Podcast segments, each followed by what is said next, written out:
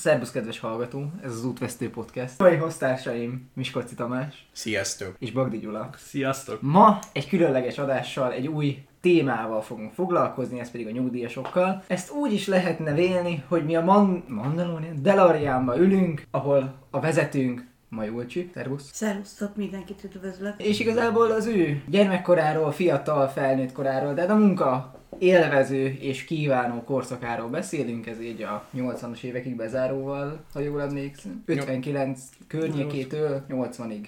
89-ig, hát a rendszerváltásig gondoltuk hát úgy, ezt. Úgy igen. körülbelül. Erről fogunk ma beszélgetni. Tudni illik az adásnak a teljes tisztaságának a kedvéért, hogyha kicsit belterjes lenne az információ, akkor Gyulának, a nagymamájáról van szó. Ezt mindenféleképpen célszerű elmondani, tehát hogyha véletlenül ilyen családi kapcsolatok vannak, amiket esetleg dékenyen mi se értünk, akkor az emiatt van. Szóval, Egyébként még így fölvezetőnek hadd mondjuk el, hogy az adásnak az apropója az, hogy május 1-én vesszük föl, úgyhogy a munka ünnepe az, amiről itt részben szó is lesz, tekintve, hogy olyan vendégünk van, aki még az utolsó érát megélted, ahol ö, ez egy számon tartott ünnep volt, nem csak egy munkaszüneti nap. Egyébként, egyébként az érdekesség, mert mindenki azt hiszi, legalábbis én is, én is azt hittem egészen tegnapig, hogy ez ilyen szocialista ünnep, de ez nem szocialista ünnep. Ezt Skócia is ünnepli, úgy, pontosan ugyanígy. Tehát, hogy, hogy ez, egy, ez egy érdekes dolog, de annyira... Alapvetően, hogyha a politikától eltávolítjuk, akkor egy valós ünnepnek hangzik, mert hogy ünnepeljük, hogy egyébként mindig dolgozott az ember, mindig fog dolgozni az Sőt, ember. hogyha azt nézed, a munka a kapitalizmus értető ereje, tehát ilyen alapon a, a munkát ünnepelni, az a kapitalizmusnak a célja. Na, szóval Na, igen. Szóval igen. Igazából, igazából tényleg érdekes téma. Majális a hivatalos neve, tehát ugye, hogy május 1-én uh-huh. kezdődik ez a dolog. A munka ünnepe, és, ezt, és ez a, az én olvasatomban ez egy kötelező ünnep. Uh-huh. Tehát eh, gyerekek, tehát az alsó tagozatos gyerekek negyediktől már kötelező volt fölvonulni, általános iskolába, bocsánat, középiskolába is, és ezt fel, gyakorlatilag felvonulással ünnepelték meg.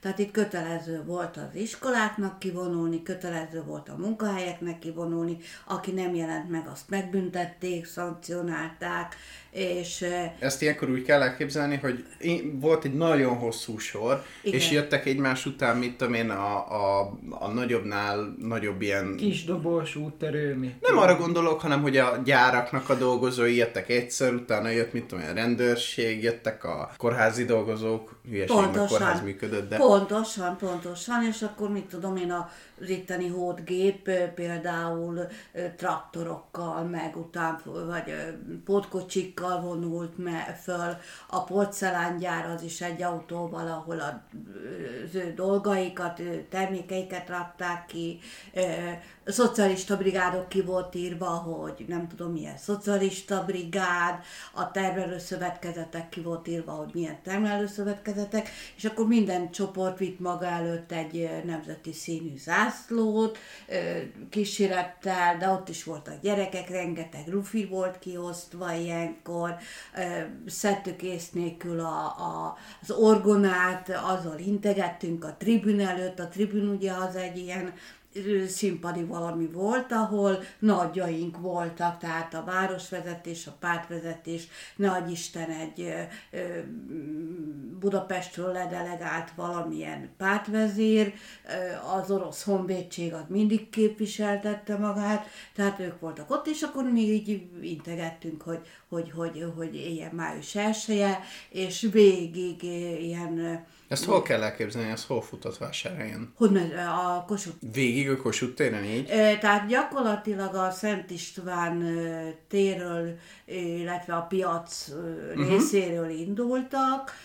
Én utolsó emlékeim szerint, ami az iskolások a Bercsényi utcán voltunk fölállítva, és akkor onnantól mentünk végig, szóltak ezek az indulók, hogy ilyen május 1 meg, meg mindenféle ilyen dolgok. Ilyenkor ezt tanultátok énekórán is, hogy ezt lehessen énekelni majd? Nem énekeltük, ez mindig jött Ja, hangszóróból. Aha, persze, tehát ez nem nem, ilyen, ilyen- nem ilyen skandál dolog. Nem, nem, nem, nem, nem, mi csöndben voltunk, mi csak akkor mondtuk, hogy éjjel május 1 amikor a tribün elé értünk, meg ott kellett integetni ezekkel a dolgokkal. Tehát ez egy kötelező jelleg volt. Azt is megbüntették, aki május 1 dolgozott, tehát ilyen nem volt, hogy most megy az építkezés. Emlékszem rá, hogy volt egy olyan május 1 amikor én már gyerekekkel voltam itthon, és, és építkeztünk annak idején, és tikávat csináltuk, mert hogy figyelték és följelentettek és büntettek azért, hogy május 1 valaki nem a fölvonuláson, nem a demonstráción vesz részt, hanem kihúzza magát. Ez alól például az orvosok kivételt képeztek? Hát persze, nyilván Aha. ugye az ügyeletes orvos, az ügyeletes orvosok, uh-huh. meg a mentős,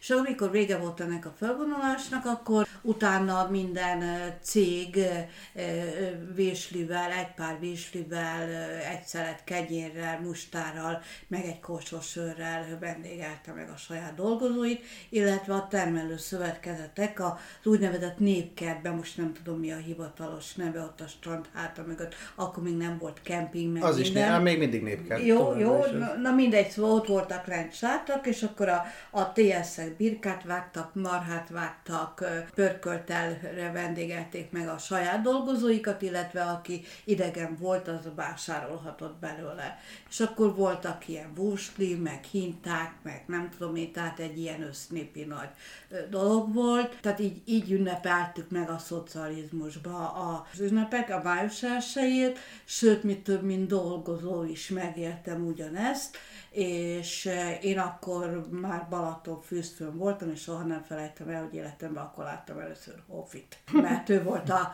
akkor már voltak a, tehát a rendszer nem tehát ugye a 70-es évek fele már voltak a színpadon ilyen jobb meghívott vendégek. Egyébként is volt színpadi előadás, tehát én, néptánc, meg mit tudom én, meg zene, meg, meg, meg szóval minden volt, de gyakorlatilag mindenki nagyon kötelezően jól éreztem. Ez, ez, ez tök érdekes egyébként, én mindig azt mondom, hogy lehet szidni a szocializmust, meg így úgy amúgy, bizt, tele van hibával az a rendszer is, de ha, ha valamiben élen járt, akkor az a, az a közösségépítő ereje volt. Abszolút. Tehát olyan szinten tudott nagyon jó közösséget építeni, és tényleg az volt, hogy a városba ismert mindenki mindenkit. Hát persze, Ö... beköltöztettek öt családot egy lakásba, azt meg... Nem, nem, csak, már nem csak erről van szó, hanem, hanem a munkahelynek is volt egy közösségi ereje, hiszen volt szakszervezet, volt szocialista brigád, és ott azért nagyobb vigyáztak arra, hogy, hogy, hogy a közösségformáló erő, erre legyen. Tehát, hogyha valakinek mondjuk hirtelen meghalt egy uh-huh. most morbid dolog, hirtelen meghalt egy hozzátartozója, akkor a, a szocialista brigád mindenki hozzájárult valamihez, vagy egy kevés összeggel kaphatott szakszervezeti segét, vállalati segét, ilyeneket, tehát azért, azért volt. Uh-huh. Tulajdonképpen egy nagy család volt, és, és tényleg jó. Én ezt akkor láttam, amikor most volt Szegeden ilyen gyári bőrleszkek sorozat, és ez arról szól gyakorlatilag, hogy a nagy ipari gyárak azok hogyan, gyár, hogy, hogyan zártak be Szegeden, vagy milyen a, jelen gyakorlatilag, és én a paprika feldolgozónak, meg, meg a szövőnek voltam a, a filmvetítésén, és nagyon durva volt azt látni, hogy azok, akik annó amikor ezek a gyárak tönkrementek, még vezetői pozícióban nyilatkoztak, azok mellett, mert akik még éltek, azok ott voltak a vetítésen is, egyszer-kétszer, meg a, az egyszerű köznépi dolgozó is ott volt, leült a, volt, hogy egy szalagon dolgozott a Piroska nénivel, most csak mondtam valamit, és hogy ugyanaz a kapcsolat megvan. Így Tehát, van. hogy, hogy, hogy ilyen, még a mai napig, ha, ha lemegy egy gyári bőrleszkek az adott gyárról, akkor ott, akkor ott megjelenik a dolgozó. Ezt mi, melyik multinál csinálnák meg, hogyha bezárnak, akkor utána a multi az tudja, hogy vissza fog menni a, a gyári dolgozó. Hát ez egy multi, ez nem egy gyár. Tehát, hogy szerintem kis cégeknél még ugyanúgy meg tud jelenni ugyanez a... Nagyon hasonló, inkább ezt szeretném mondani. Ennyire családias most már nem lesz, mert ugye más a célja az egésznek, de hogy szerintem multinál, multinál egyáltalán nem lehet ilyet Szerintem a célja nem más. Az az igazság, hogy talán ez azért van, mert a... hiszen, bocsánat, hiszen a háború után vagyunk. Tehát uh-huh. ahhoz, hogy, ahhoz, hogy újra élhető Magyarország legyen, nem csak, tehát nem csak Magyarország, hanem egyáltalán Európa is élhető világ legyen, kellett az összetartás. Most az, hogy ez milyen keretek között? Centralizáltan uh-huh. ö, bizonyos eszmék mellett történt, az egy dolog, de tényleg volt egy összetartó ereje. Uh-huh. Tehát, hogyha láttatok régi magyar filmeket például, akkor egyébként nagyon érdekes erről beszélni, hogy én, amit megértem, az nektek történelem, hogy Például a, a, a Madács Imre utca, ahol most vagyunk, ez egy macskaköves utca volt. Hát körülbelül egy héten egyszer láttunk egy autót elmenni, mindenki kerékpárral dolgozott. És mi ebbe a házba voltunk akkor heten gyerekek. Simán kimentünk ide előre focizni, senki nem szólt ránk, az utcába így fiúk, lányok jöhettek, tehát nem volt külön, hogy nem állok vele szóba, vagy, vagy fönnhordom azot. Tehát egyszerűen nem volt, nem volt társadalmi különbség. Ez a helyes kifejezés. Volt, csak... Csak, csak nem ilyen. Csak Tehát nem így. azért a művezető az, az, az ugyanúgy leült a melósok közé, egy szocialista brigád összejövetelen a főosztályvezetőtől kezdve a takarító néniig mindenki ott volt. Uh-huh. És mindenki ugyanazt a babgulyást tette, nem tudom mit, ugyanúgy megitta maga a sörét, ugyanolyan jól érezte magát, és ott abban a társaságban nem látszódott ez a dolog. Tehát ez volt benne az érdekes. Tehát volt egy összetartó erő. Már ez az összetartó erő most nincs, pedig ugyanolyan nagy szarba vagyunk, bocsánat. Akkor ha már így megemlítetted, hogy nem voltak társadalmi különbségek, vagy nem olyan mértékű volt ez a, a igazából nekem ez hozzáállásbeli különbségnek tűnik inkább. Milyen körülmények között nőttél fel? Hát az én életem ott kezdődött egy tragédiával, hogy az édesapám meghalt négy évesen. Négy éves voltam, amikor meghalt az édesapám. Innentől kezdve, hát anyukám nevelt bennünket csümmel együtt. Nagyon szegények voltunk. Azt mondtad, hogy heten voltatok gyerekek. Itt az udvarba. Ja, aha. Itt az udvarba. Aha. De testvérem csak egy volt. Aha.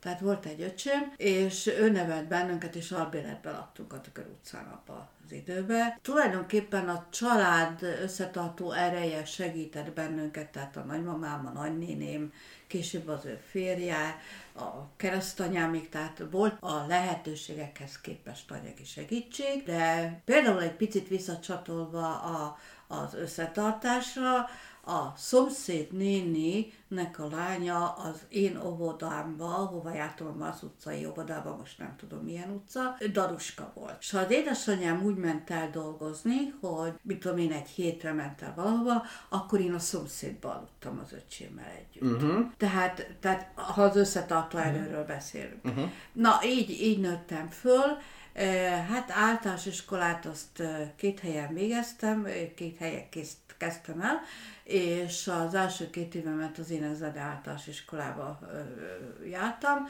aztán kiderült, hogy hamisan énekelek, ö, akkor még nem... Kellett hozzá két év.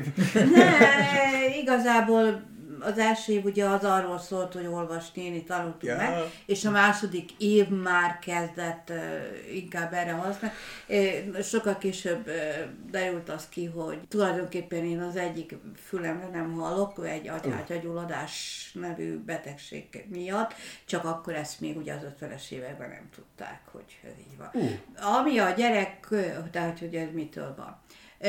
És hogy én ezért nem tudok énekelni, mert ha nem hallom jól a hangot, akkor nem tudom visszaadni egyértelmű. Ami a gyerekkoromról nagyon érdekes, hogy én a Tükör utcából jártam föl tulajdonképpen a mai Szent István térre, gyalog, Uh-huh. mert hát akkor még busz nem volt, és kemény telek voltak, Ez úgyhogy így, én... egy, bocsánat, egyéb településen lévő hallgatóinknak, hogy ez így távolságban körülbelül mennyi vagy? két és fél kilométer. Uh-huh. Tehát oda-vissza naponta ezt megtettem. Uh-huh. És nem volt gond, hogy nekem uh-huh. oda kell menni, és az iskolatáskát cipelni kell. Aztán utána elkerültem egy másik iskolába, egy közelebbi iskolába, ahol egy nagyon szocialista elveket valló iskolaigazgató volt. Hát mit mondjak az iskoláról? Gyerekek, poros udvar volt. ö, ö, petro, petrol, nem petróleummal, hanem gázolajjal fölkelt padló volt, kis kályhákba ö, fűtöttek, biztos láttatok milyen fényképeken ilyeneket, a, ezeket a vaskályhákat. Uh-huh. És akkor a, a, a fűtő bácsi télen bejött, és reggel 6 órakor begyújtott, és akkor teljesen mindegy, hogy dolgozatírás volt, vagy feleltetés, vagy bármi, akkor ő, amikor kellett tenni a tűzre, akkor bekopogott, bejött, köszönni, visszaköszöntünk, megborult az egész óra, és akkor heves csörömpölés kö- közepette megrakta a kájhát. Tehát kint volt az udvaron a WC, például tornatermünk akkor még nem volt, és akkor minden torna órát az iskola, tehát az osztályterembe a pad mellett végeztünk, vagy a padon, de ugyanúgy át kellett öltözni ruhába, vagy tornaruhába, és hát éltük a, a mi kis életünket, tanultunk a, a Gimnázium, középiskola. Köz, közgazdasági technikumba kerültem, mert, ja igen, és aztán utána még két évet egy nagyon jó iskolába fejeztem be az általános iskolába, Petőfi utcán, ott nagyon neves, később politikai karriert is befutott osztálytársaim voltak, mivel 4,8 tizedet értem el az utolsó évben, tehát a nyolcadik fél évben, mert ugye az számított, Uh-huh. így nem vette fel a Betlen Gábor gimnáziumba. Oda szerettem volna menni. Az kell, oda kevés volt? Kevés. Kevés, ugyanis én ratkó gyerek vagyok, ami azt jelenti, hogy az 50-től 55-ig született gyerekeket úgynevezett ratkó gyerekeknek hívják, hiszen asszonynak kötelesség, lánynak dicsőség volt szülni. Tehát kellett a Ez ilyen, ez ilyen szaporulat. Mm, családtámogatási pro- program volt? Á, nem. Ez csak egy ilyen kötelezettség. De akkor ki a Ratkó? A Ratko, ő egy hölgy volt, Aha. és ő volt valami, hát most nem emlékszem rá, hogy egészségügyi vagy a család felelős miniszter, és az abortuszt azt büntették. Ja, tehát azért kérdezem, hogy azt hittem, hogy ez ilyen, hogy hívják volt, ilyen, Ilyen program jellegű volt Nem, ez. nem, nem, nem, nem, nem, nem. Itt egyszerűen arról volt szó, hogy nagyon sok ember ugye meghalt a második világháborúban. Azt pótolni kellett a népességet. Hát, hát pontosan, pontosan erről volt szó.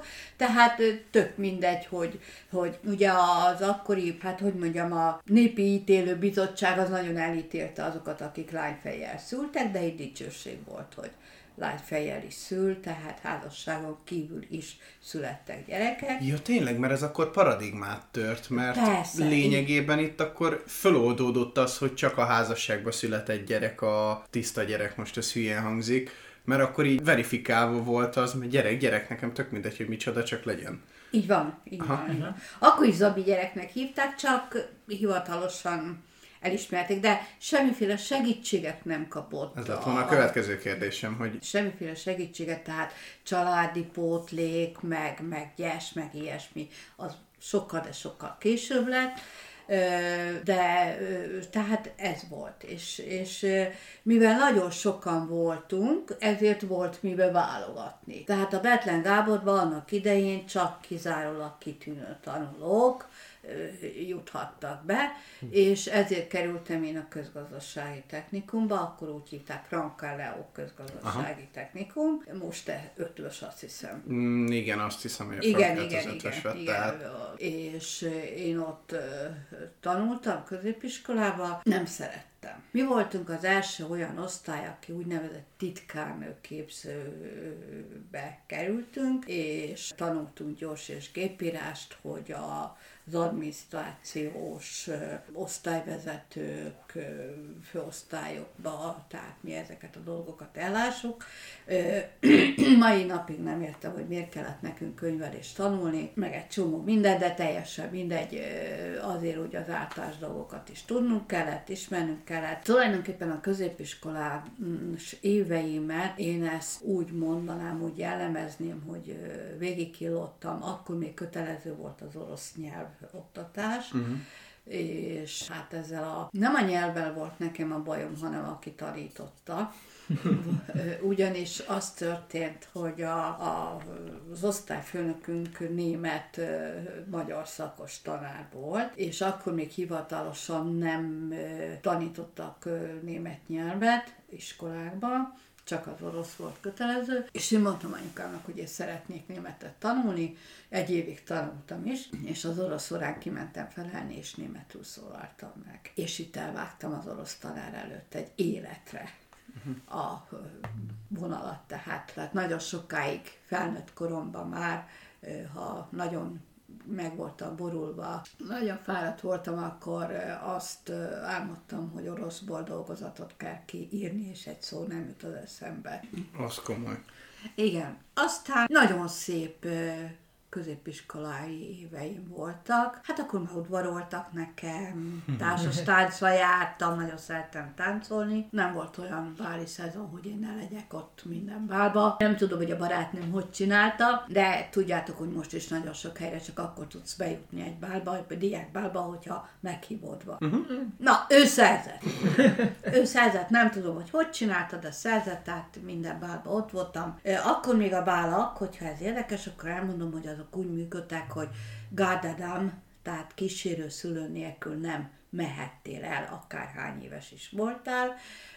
Tehát anyukám mindig jött velem, leült egy asztalhoz, akkor még nem kellett asztalfoglalás, meg ilyesmi, és akkor ivott egy bambit, vagy valamit, meg én is, de, és akkor ő ott elnézelődött, vagy szülőkkel, ismerősökkel találkozott, beszélgetett, és én végig táncoltam a, a. Tehát nekem ez volt. Igazából, amit elhoztam magammal a középiskolából, az, az nem sok volt. Tehát magára az életre nem készített fel az iskola, akkor sem. Tehát volt egy csomó tantárgy, amit meg kellett tanulni, volt egy csomó dolog, amit tudni kellett, írni kellett. Most szombaton volt egy osztálytalálkozom, ö, 53 éve érettség után, és fölidéztük a tanárokat, hogy ki volt a kedvenc tanárunk, és ki nem volt a kedvenc tanárunk. Természetesen szeretettel emlékeztünk mindenkivel, mindenkire. Voltak tanárok, akik nyomot hagytak az életünkbe, pozitív vagy negatív értelemben, de, de a, a középiskola az, tehát a közgazdasági technikum az egy ö, olyan tömörítő valami volt, hogy, hogy ugye volt a Betlen Gábor, ahol, ahol orvosoknak, mérnököknek, politikusoknak készültek a, a gyerekek, szülői indítatással a háttérben, mert azt is meg kell mondani, hogy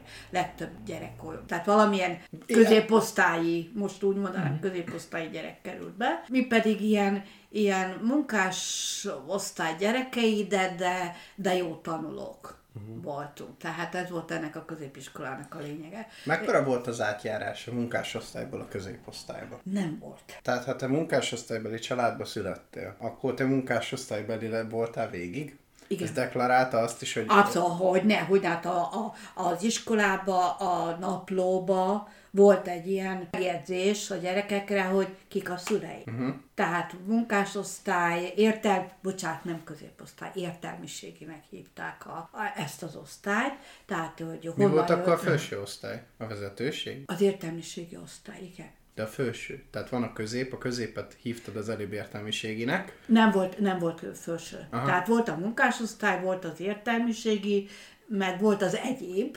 Az egyébbe tartoztak bele az ügyvédek, az orvosok, a művészek. Tehát jól értelmezem, hogy a, az egyetemet végzők ők nem is az értelmiségbe, hanem még feljebb valahova tartozt, vagy az egyébbe tartozt. Hát ha olyan szakmát végzett, akkor igen. A pedagógus nem tartozott oda, akkor se. Hát akkor azért szerintem, hogy értelmiségébe azért bele tudod. Igen, esetleg. igen, a pedagógus az az értelmiségibe ö, számított bele. Financiálisan is oda tartozó volt, vagy onnan kilógott? Ez most aktuális ez a téma, ez egy jó kérdés. Szerintem financiálisan nem fér bele ebbe a dologba. Aha. Tehát a, akik, akik, tehát hogyha most azt nézzük, hogy a abba, tehát a szocialista érába kiket lehetne belerakni a felső, tehát a középosztályba, azok az ügyvédek, politikai vezetők. Az ország, a város, a megye vezetésébe tartozó Aha. vezetők voltak, a, a mérnökök, orvosok, tehát, tehát ők voltak, akik, akik ez inkább idevalók voltak. Uh-huh. Uh-huh. És nem volt, tehát annak ellenére, hogy volt egy közösségi megtartó ereje ennek a amit az előbb is beszéltünk, azért volt egy éles határ. Tehát még családon belül is. Mert családon belül is megtörtént az, hogy volt egy kiugró rokonunk, ö, szülői, tehát az édesanyám révén, aki egy kicsit magasabban pozícionálta magát, és olyan körökbe került be, akkor volt egy névnap, akkor volt, amikor a családnak tartotta a névnapját, és volt, amikor ezeknek a, tehát ennek a baráti kör. Uh-huh. Tehát családon belül is volt ebből, akár probléma, konfliktus, minden volt, de, de, de ez így volt. Tehát nem, volt összetartó erő, tehát ha baj volt, akkor, akkor nem számított. Uh-huh. De, de, de főleg a, a 68, tehát a, a 68-ban ugye volt egy gazdasági fordulat, tehát volt ilyen. Uh-huh. Ez külön. A szakközéphez ott ott tanultál meg te gyors írni. Igen. Talán azt lehetne mondani, mint ilyen hasznos készség, amit magaddal hoztál, mert azt mindig mondod, hogy annak örülsz, hogy azt tudsz. Ö, na, gyorsírást elfelejtettem, mert azt nem gyakoroltam. Tehát, Ugye, nem is a, bocsánat, a, gépírás, a vakírás, a gépírás. Gépírás, igen. így van, hogy tíz ujjal tudok úgy gépelni, hogy, és olyan gyorsan a mai napig, hogyha valaki beszél, akkor én ezt tudom gépelni. Uh-huh. Tehát ezt meg A mai billentyűzeteken is? Nem csak a Zero gépen. Abszolút, abszolút. Aha. Tehát én a laptopomon is úgy tudok írni, hogy nem nézek oda. Uh-huh.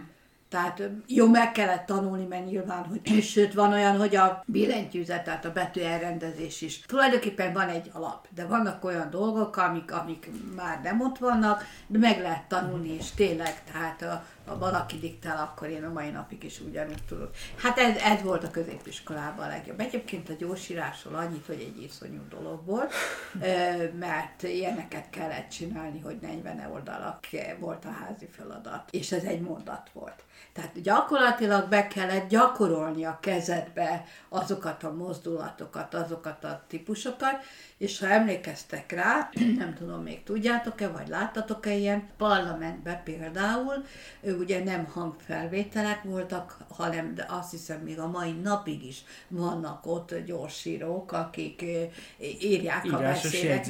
igen. Így igen, van, igen. így van, és akkor ezt a kódot tulajdonképp éppen ők ismerték, és akkor utána a gépírásba uh-huh.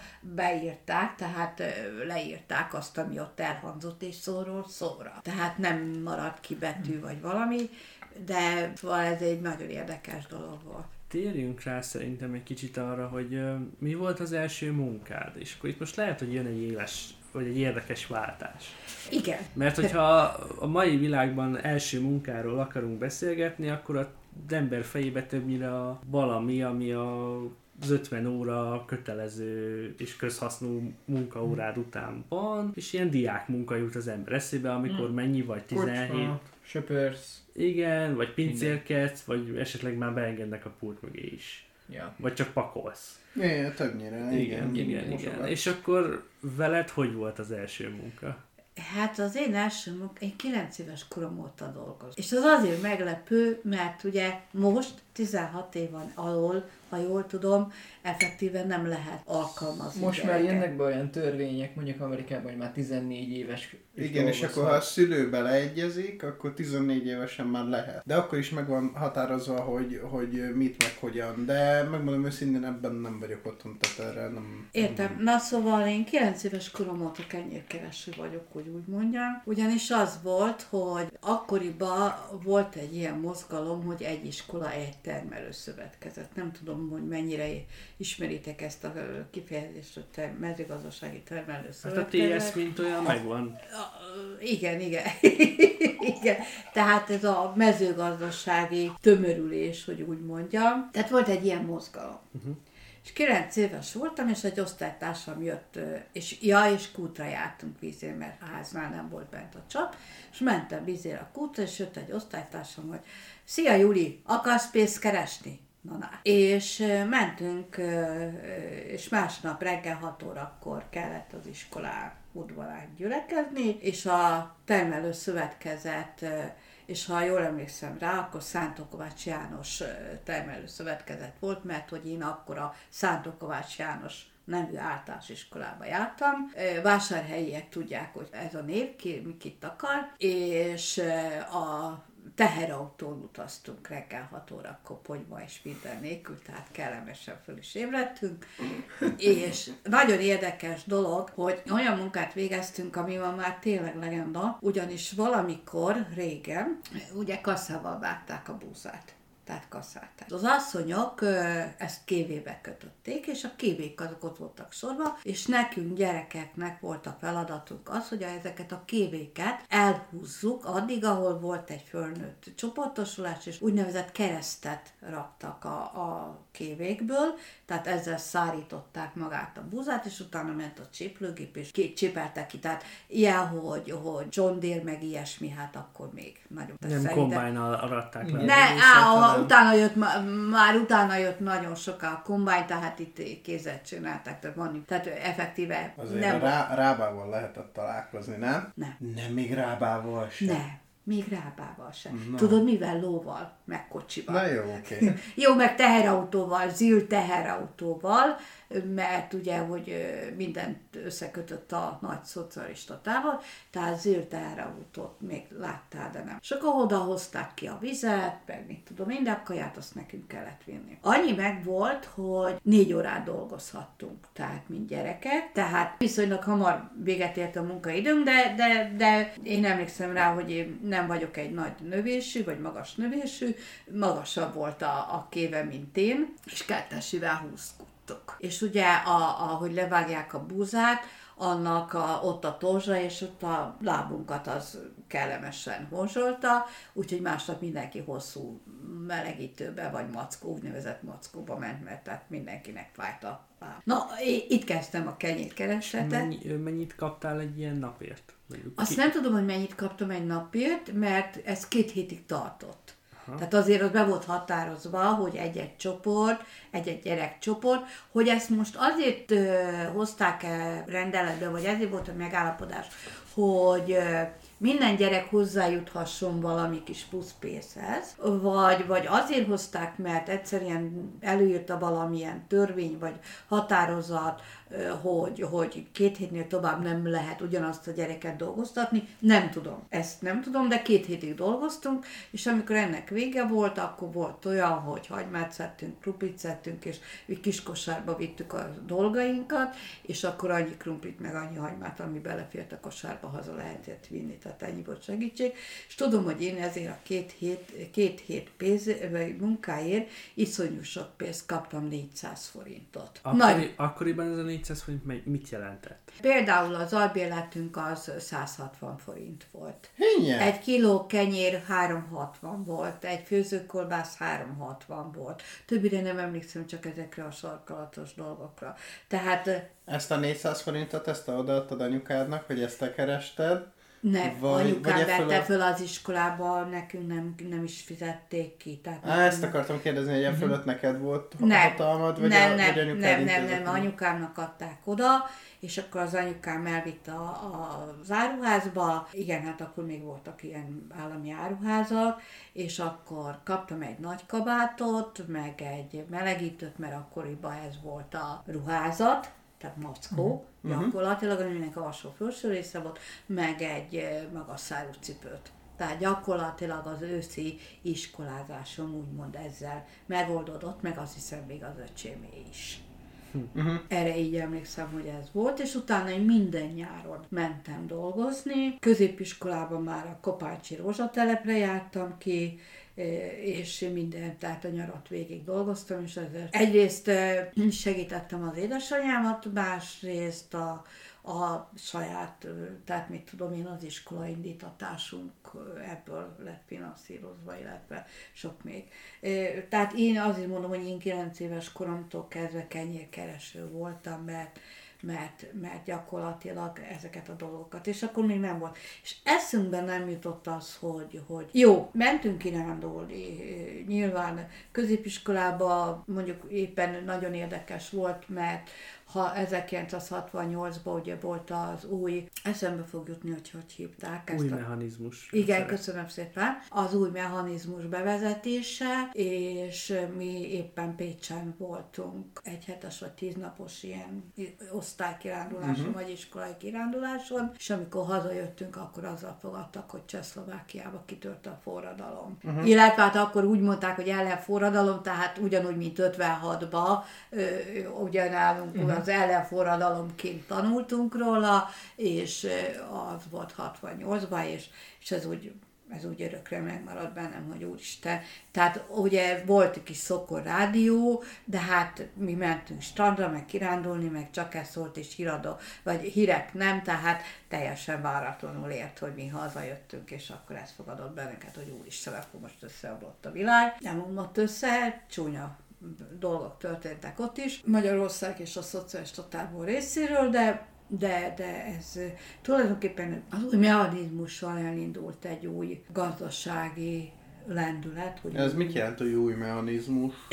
Az új mechanizmus az azt akarta, hogy tulajdonképpen nem csak Magyarországon, hanem az egész szocialista táborba elindult egy decentralizáció. Tehát ugye 56-ig is volt centrális központi irányítás, Ezt úgy kell elképzelni, hogy a TSZ-eket fogta össze egy nagyobb intézmény, és akkor a, a minisztérium az állam, gyakorlatilag. Ah, és akkor ott jött a Hofinak a vicce, hogy mennyit kell írni a tervbe. Ez no, a, igen, igen, igen, igen, igen, igen, pontosan erről van szó. Illetve nem csak erről van szó, mert azért 56-ig is történtek dolgok, de 56, 56 után bekeményített az állam, és a, a TSZ-esítések akkor ö, voltak akkor volt nagyobbak. harmadik hullám Kádár által.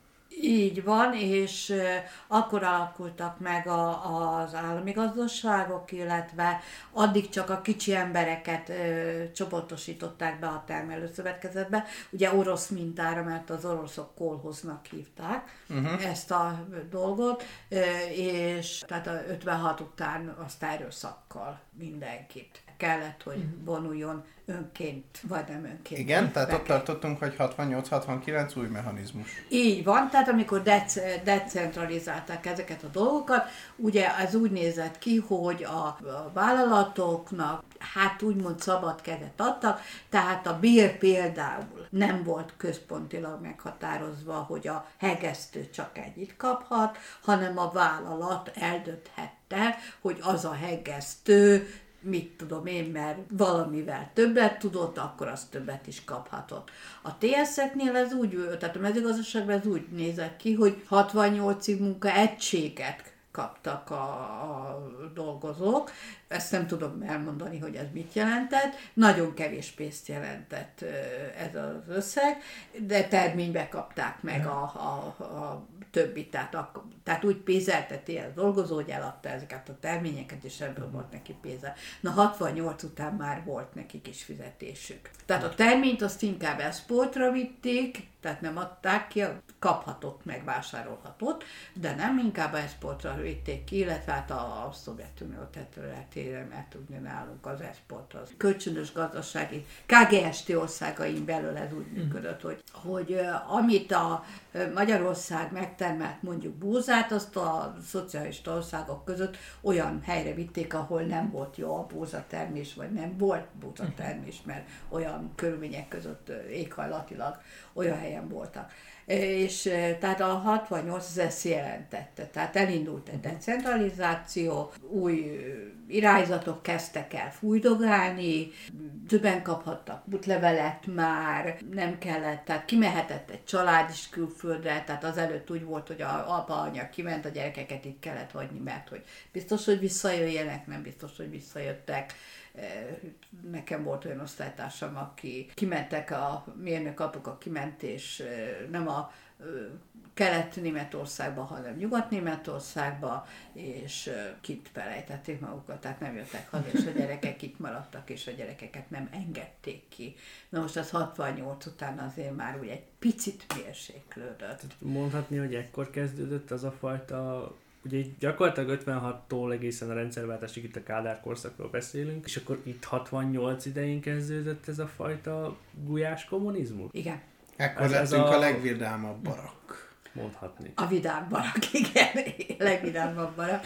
Igen, igen, tehát kezdtünk nem, lazultak a kötelékek. Uh-huh. Lazultak a kötelékek. Még ekkor is a Szovjetunió dirigált, tehát a ja. szocialista táborba. Aha, igen, mert ugye ezt nekünk töri órán itt tanították, igen. hogy volt a, a csehszlovák forradalom, és utána rájött a Szovjetunió, hogy cumi van, mert a csehek fölhív, meg mi is ugye forradalmárkodtunk, felhívtuk a figyelmet magunkra, hogy itten pokoli rossz valami, és ugye hivatalosan mi határország voltunk, és nem volt a nyugatnak is belátása. Igen. Egyezkedések alapján. Igen, igen. És ugye ezért kellett az, hogy mi látszólag boldogak legyünk, hogy föntartsuk azt a látszatot, hogy egyébként tőlünk keletebbre is hasonlóan kurva jó az élet. Hát igen. Ezt nekünk így adták? Oké, okay. Igen, igen. hát azért nem egészen így van, mert azok a fejlesztések, akár iparról, akár turizmusról, akár egészségügyről beszélünk, azért a Dunántúl, meg a, a Dunatisza között és a Tiszántúl között azért volt 30 év különbség fejlődésben. Ezt ma sem Ma nagyon. is. Ma, majd tudom, hogy ma is így van, csak akkor, csak akkor azt, azt a részt, tehát ugye Győr, Sopron, Szombathely, uh-huh. Zala megye, tehát azokat a részeket azért fejlesztették jobban, hogy nyugatnak meg tudják mutatni, hogy azért, Nekünk is van. Meg Hát a meg- Balaton. Meg a Balaton. hát a Balaton az egy nagyon érdekes dolog volt. Mert a Balatont azt egyrészt a, a tehát rengeteg vállalati üdülő volt annak idején. Pártüdülő például. Rengeteg volt. Tehát oda mentek a szakszervezeti tagok, tehát a szakszervezet által delegált dolgozók.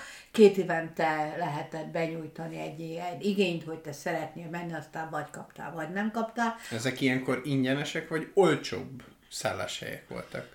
Ezek úgy voltak ingyenesek, hogy a szállás helyett magát, a, meg az étkezésedet, a tanulmányi három, a szakszervezet vezet, fizette. Uh-huh. Tehát gyakorlatilag te ott, mint üdülő munkás ember, ott nem fizet. Nyilván, hogyha elmentél a strandra, akkor ott a belépőt fizetted, a lángosodat fizetted, a sörödet fizetted, de maga az, hogy te ott laktál két hétig, meg naponta háromszor étkeztél, mondjuk az egy-két-három gyerekeddel, inkább kettővel, mert akkor két gyerek volt a, az ideális és az elfogadott, meg az is volt, és gyakorlatilag ingyen mentél. Kettő gyerek volt az ideális és az elfogadott. Igen. Hát Én azzal a, számítottam egyébként. azzal a szülőpár csak saját magát rekonstruálja. Itt, itt, itt a 68-tól beszélek. Hát azt mondom, Igen. hogy nem Hát a a- Nem, is bele- szültek többet, nem is Hát szültek akkor többet. Tamás, ha belegondolsz, mert tíz éve körülbelül tartott ez a, a népességnövelő Figyelj, erő. nem volt, nem volt érdekes, mert hiszen, hiszen ö, volt egy fölnövekvő, tehát az 50-től 55-ig ö, lévő született korosztály az felnövekvő volt, tehát várható volt, hogy a munkás ember, a termelékenység, minden, az ugye nőni fog. Tehát uh-huh. mi, mi azért már úgy növekedtünk akkor, és azért úgy, úgy az már benne volt, hogy akkor, akkor lesz ki, effektíve uh-huh. dolgozik is hozzá a termelés. Uh-huh. És igen, na és akkor a, a, tehát ők voltak a Balatonon. Aztán voltak a Balatonon az itt állomásozó szovjet hadsereg tisztjei és annak a családjai, és voltak az NDK-sok. Ez a Német Demokratikus ö, Köztársaság volt, tehát Akik kelet- híriből se ismerték a demokráciát, mint olyat, vagy de? De. Hát várjál, voltak. Várjál, én keverem, mert most melyik, melyik? Az NDK-ról van Az NSK, az a Német Szövetségi Köztársaság, az, Azért az, tehát a háború után Németországot Igen, de ez az orosz fele volt. Ez az orosz, így Na, azért mondom, hogy ott a Német Demokratikus. Köztársaság az az orosz fele volt, de ugyanakkor valamiért sokkal jobban éltek. Talán pontosan azért, mert nem, nem szipolyoztak annyira, lehet, hogy ez csúnya szó. Szerintem nem tudták annyira bántani Németországot, mert a németekben megvolt az a pökhendiség, hogy ők németek.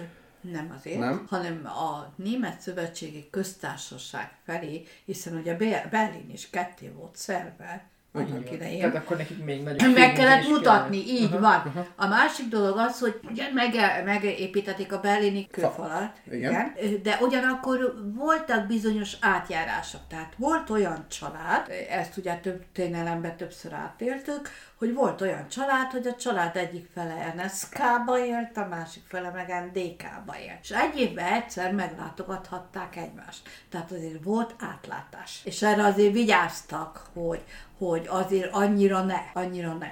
Azt egyébként a mai napig meg lehet figyelni, én nagyon sok ilyen témájú dolgot hallgattam, hogy melyik melyik. Tehát egy, egy Dresdát, egy München meg lehet különböztetni egy, egy Hamburgtól. Tehát, hogy Igen.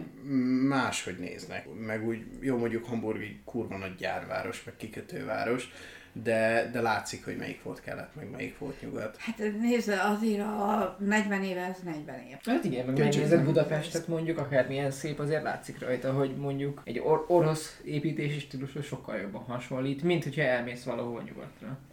Hát ne haragudj, most nézd meg a Kádár kockákat Hát például. így van. Vagy, Egy- vagy, Na igen, itt a... Egy világra Így van. megszabták a magyar ö, építészetet. Hát volt egy előirányzott dolog, és minimálisan eltérhettél benne, de építési engedélyt csak úgy kaptál, uh-huh. hogyha azt csináltad.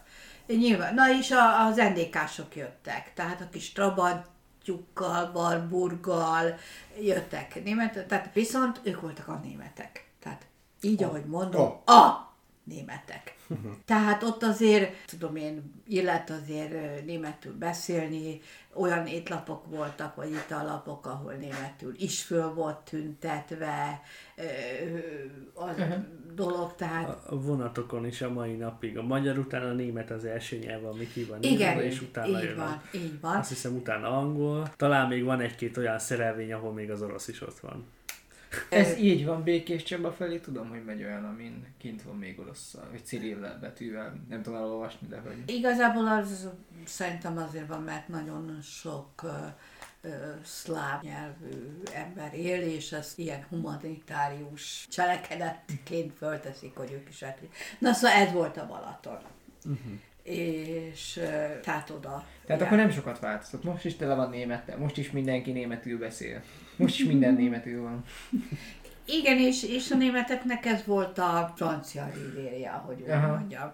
Mert a keletnémetek sem kaptak nyilván útlevelet Franciaországba, vagy Spanyolországba, vagy a tőkés országokba, de ide viszont jöhettek. De itt volt nekik a magyar tenger. Így van, így van, és, és gyakorlatilag ide is útlevéllel jöttek, csak ide kaphattak Vörös útlevéllel. Vörös útlevéllel, köszönöm szépen. Igen. Én arra kérdeznék még rá itt a lassan a vége fele, hogy ugye ott azt megbeszéltük, hogy 9 éves korod óta dolgoztál, de a technikum elvégzése után mi volt az első munkahelyed, ami, ami, ami már ilyen bejelentett munkahely úgymond. Én Balatonfüszfőn a nitrokémiánál kezdtem. Oda Mint- mentem. mint micsoda? Mint titkárnő. Aha. Mint titkárnő. Egy osztályvezetőnek és párt titkárnak a titkárnője voltam. Ez azért érdekes, mert művezető, osztályvezető csak olyan ember lehetett, aki minimum pártag. Ha nem. Tehát azért Mit jelent az, hogy pártitkár? Mert én eddig azt hittem, hogy egy titkár van, az a Góré. Nem. Hívjuk Kádárnak. nem. Nem. Nem. Vagy ő főtitkár volt? Ő fő... Nem. Ő mi főtitkár... Várják, ki volt? Hát ezzel most őszintén mondom, nem tudom. Mert ezeknek a Azt hiszem, hogy föltitkára. titkáruk lett volna. Igen, tehát volt a, volt a megyei titkár, volt a járástitkár, volt a várostitkár, üzemeken belül volt az üzemtitkár, az Hát akkor volt egy párt főtitkár, meg Így voltak van. alatta, mit tudom én, a miniszterek. titkárok, így van, meg, meg, meg sok minden pozíció volt párton belül is. Tehát akkor ez ma körülbelül ilyen építészügyi miniszter, meg ilyesmi. Nekem is ilyen miniszteri, miniszteri szintnek tűnik ez országvezetés tekintetben. Így van, tehát, tehát hogyha valaki nem volt jó elvtárs, akkor hiába tudott bármit is, nem léphetett előre a ranglétrán. Sógor komoly jó barát effektus, ugye?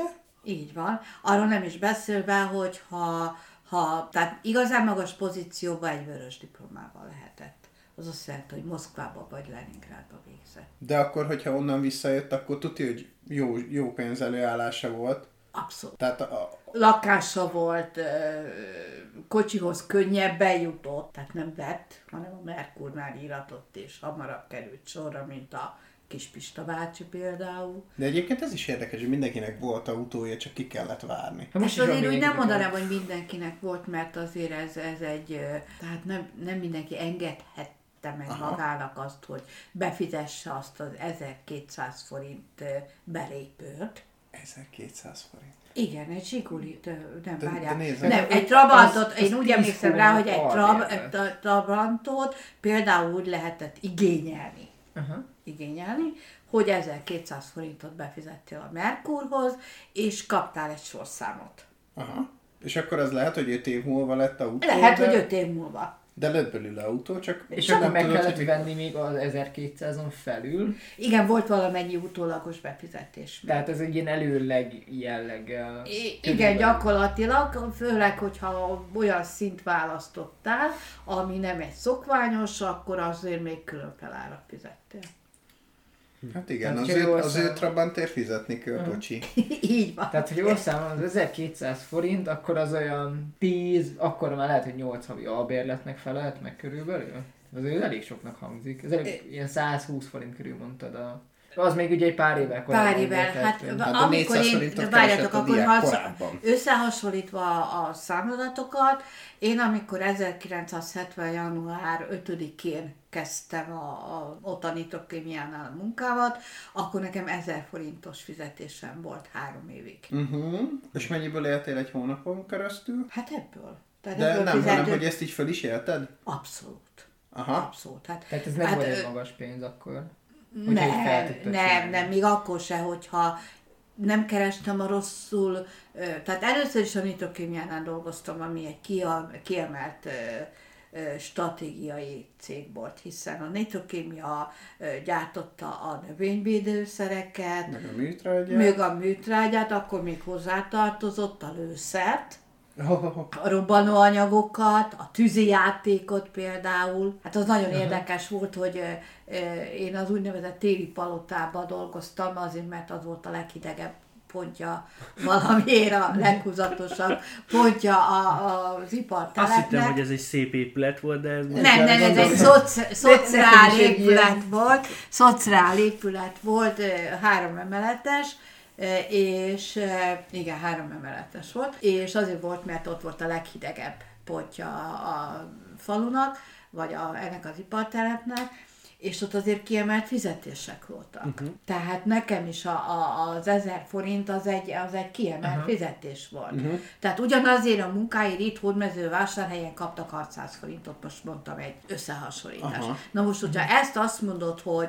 hogy ezt fölélted, mert, mert, mert fizettél albérletet, vagy fizettél lakástrezsit, villanyt, fűtést, ettél, meg ettél, meg megettem, így van, így van, mit tudom én, tehát elköltötted gyakorlatilag. Te fizetéstől fizetésig éltél, Na most, hogyha szerencséd volt és plusz munkát tudtál vállalni, vagy akadt valami plusz lehetőséget, akkor abból ö, össze a, a, azt a pénzt, amivel aztán befizetted a, ezt uh-huh. az autó igénylésre beadott pénzedet. Azért mondom, hogy ez, ez így működött annak idején. Tehát uh-huh. nem jelenti azt, hogy most mindenki szabadon vásárolhatott. ö, E- Ezt a- szeretném megkérdezni, ez bennem mindig nagy kérdés volt, és így nem tudom, sose jött fel, hogy miért volt ekkora várásidő az autóra? Ekkora kicsi volt a gyártás, vagy ez ilyen irányított termékvisszatartás volt igazából? Nem, ilyen volt a gyártási technológia, vagy ilyen volt a gyártási, hogy mondjam neked, idő.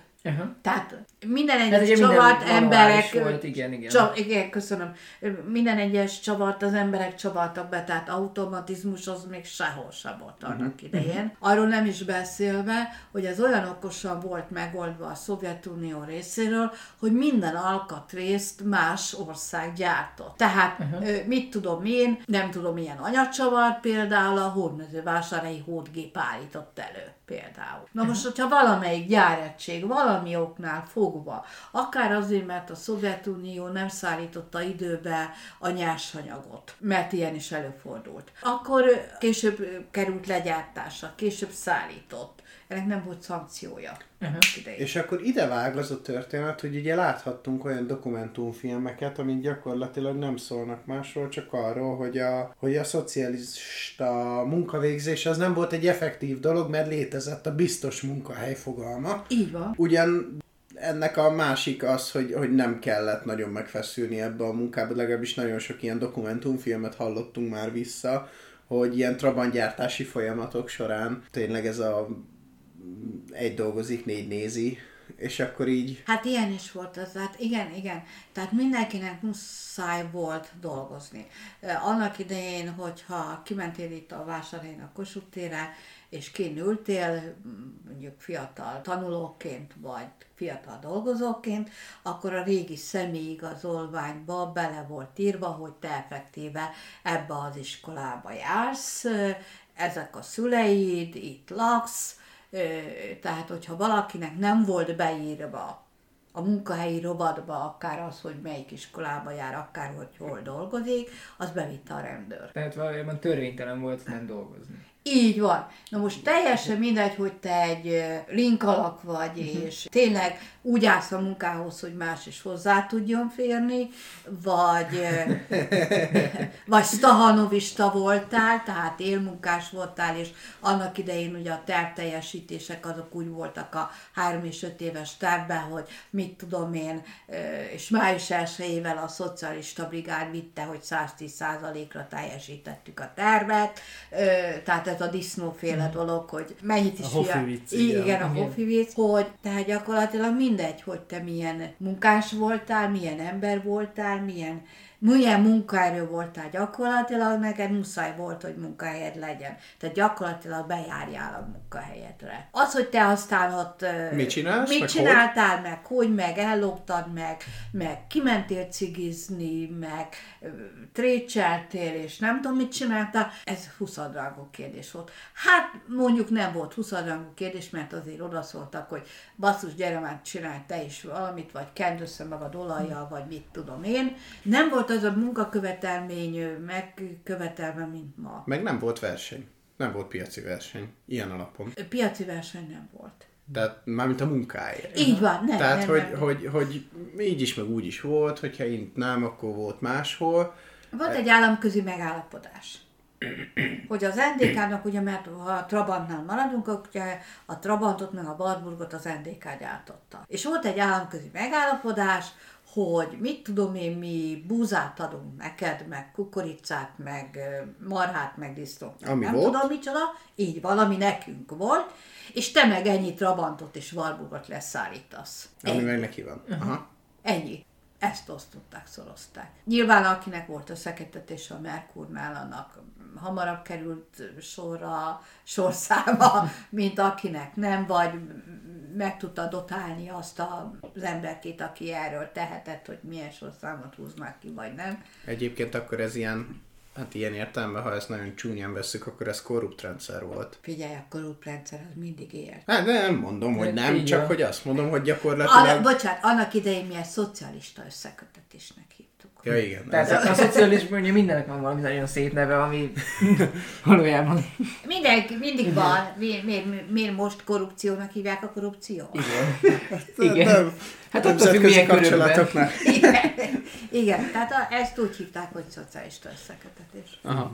Én még arra szeretnék rákérdezni, hogy te, mint a nitrokémia, még ezt, ugye? Nitrokémiai Ni- partner. nitrokémiai iparterületen, te mint titkárnő, neked rálátásod volt erre a statisztikákra, meg a különböző Ó, hogy, igen. hogy itt, itt úgy érzem, hogy itt még lehet egy-két ilyen megerősít, egyrészt megerősítés felénk a történelemórák ö, részéről, másrészt pedig esetleg egy-két érdekes történet, hogy, hogy, hogy tehát hogy tényleg úgy működött, mint a Hofi viccben, hogy, be, hogy 19, vagy hogy 9-et szült a disznó, és 14 lett beírva, négyet, ex, vagy négyet megtartottunk, tizet exportáltunk? Igazából én ezt nem a nitrokémiánál láttam, ott is készítettünk statisztikát, de mivel anyagazdálkodáson dolgoztam, így inkább az anyagfelhasználás volt elsőtől. Tehát ott nagyon szigorú elszámolás uh-huh. volt. Tehát ott, ott nem lehetett, főleg a lőszernél vagy a vegyszereknél, tehát ott nem lehetett valamit csinálni.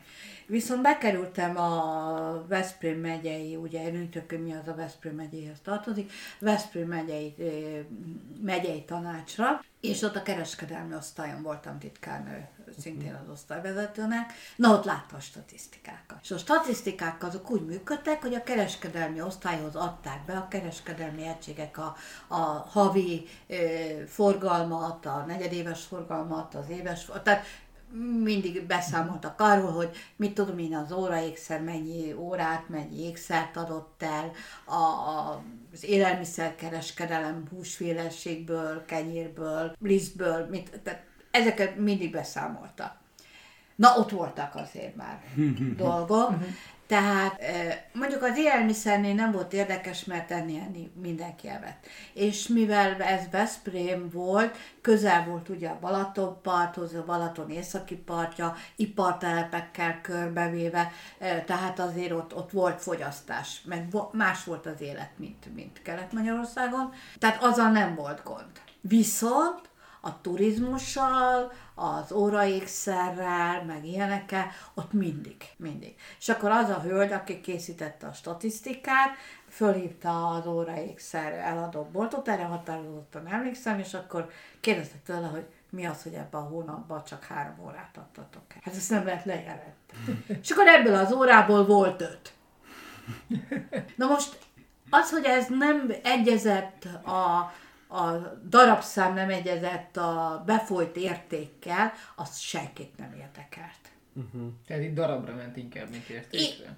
Igen, igen, tehát gyakorlatilag itt arról volt szó, hogy az az iparág, vagy az az import, amit behoznak, az mennyire szükséges, mennyire életképes. De nem lehetett nem életképes. Ezek Nem szerint. lehetett. Aha. nem. Tehát gyakorlatilag egy önmagát pusztító hazugrendszer volt. Most ez hülye hangzik, mert saját magának hazudik a rendszer. Én inkább azt mondanám, hogy fölfele hazudott. Aha. De talán lefelé is, nem? Tehát, hogyha azt hallja a, az egyszerű ember, hogy ebből az órából csak, hogy maradjunk, elkelt x darab, akkor úristen, nekem is kell. Vagy akkor még ez annyira nem volt, hogy ez egy, egy kapitalista gondolkodás. Ez, a, ez ilyen Ez marketing igen. irányú megközelítés, igen. Hát az egyszerű ember ezekkel az adatokhoz hozzá se fért. Ja, aha. Tehát az egyszerű embert nem érdekelte az, hogy most a statisztikát hogy javítják. De nekem itt, itt van, egy, van, van, van, logikailag nem áll össze. Tehát, hogyha elkészül egy statisztika a, hivatalban, a Jenőnél, ugye, elkészül a statisztika. Utána az eljut a följebb valóhoz, és ő látja, hogy azok a számok szerepelnek, amiknek kellett lenniük. Most az, hogy tényleg meg volt, vagy csak beírták, az már egy másodrangú kérdés. De azt nem jutott el arra a logikai következtetésre, hogy oké, okay, megvannak az adatok, de viszont bevétel szempontjából, vagy a, az érték Az oldalán. már ismét, és szerintem A statisztikai gondolat. hivatalnak, aki ezt az egészet összesítette, nem ez volt az érdeke, hiszen neki jelenteni kellett a párt igen. felé, hogy hogy is állunk. Te nagyon kapitalista módon közelíted meg, mert te Igen. azt keresed, hogy ennek az értéknek nincs meg a... A pénzügyi Hiányzik belőle a moni.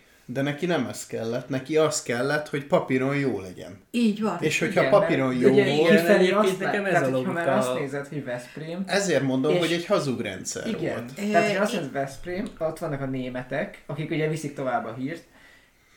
Ha azt statisztikában az látszik, hogy mindenkinek van Trabantja meg Walburgja, lehet, hogy amúgy öt embernek van, De úgy tűnik. de úgy tűnik, akkor az ismét egy ilyen image javító. Ez is benne volt, de igazából nem ez volt a cél, hanem az, hogy a központi ö, pártbizottságnak vagy a központi rendszernek lejelentett adatok azok tükrözik azt, hogy igenis mi életképesek vagyunk. Na ez a vezetett odáig aztán, hogy mások is észrevették azt, hogy a darabszám és a befolyt összeg nem uh-huh. stimmel, hiszen ez a fizetésekben nem láthatott, mert nem tudott látszani, és ez vezetett aztán a rendszerváltáshoz 89 Elkezdett összeomlani a kártyavár.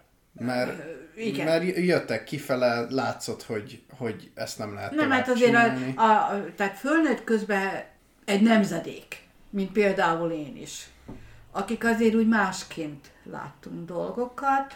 É, egyrészt azért, mert az iskola is tanított bennünket, másrészt voltak szemléletbeli dolgok, amikor, amikor többen járhattak külföldre, elmesélte, hogy mi van odakint, hogy élnek odakint. Szóval azért volt egy kicsivel több rálátás, és ez vezetett arra, hogy aztán végül is eljutott az egész rendszer ö, 1989-ig a rendszerváltásig. Szerintem ez egy tökéletes végszó egy óra 10 percnél. Így van. Köszönjük szépen, hogy itt voltatok velünk az első visszapillantó műsorunkban. Ha kellő mennyiségű kommentet és lájkot kap ez az adás, akkor mindenképpen visszahívjuk még Julikát, hogy meséljen nekünk a Továbbra is emlékeztetek mindenkit, hogyha véletlen bennetek akadnak kérdések a Juli felé, akkor teljesen nyugodtan húzzátok fölfele a podcast adást, és alatta föl lehet tenni, azt mi közvetítjük tovább, és adott esetben válaszvideóban mi megválaszoljuk ezt a kérdést. Igen, ne feledkezzetek el feliratkozni a YouTube csatornánkra, kövessetek minket Instán, kövessetek minket Spotify-on, lájkoljatok, kommenteljetek, De És la-. És lassan elindul a YouTube is, majd egyszer, ha lesz rá kapacitásunk. Remélem, YouTube hogy is. Videós, formában. videós formátumban. Ja, Ha nem ártana már lassan egy szintet lépni, de az majd a jövő zenéje. igen. Köszönjük szépen, hogy meghallgattatok ezt az adást, két hét múlva újra találkozunk. Remélem kitalálunk együtt ebből az útvesztőből. Sziasztok! Sziasztok! Sziasztok! Sziasztok!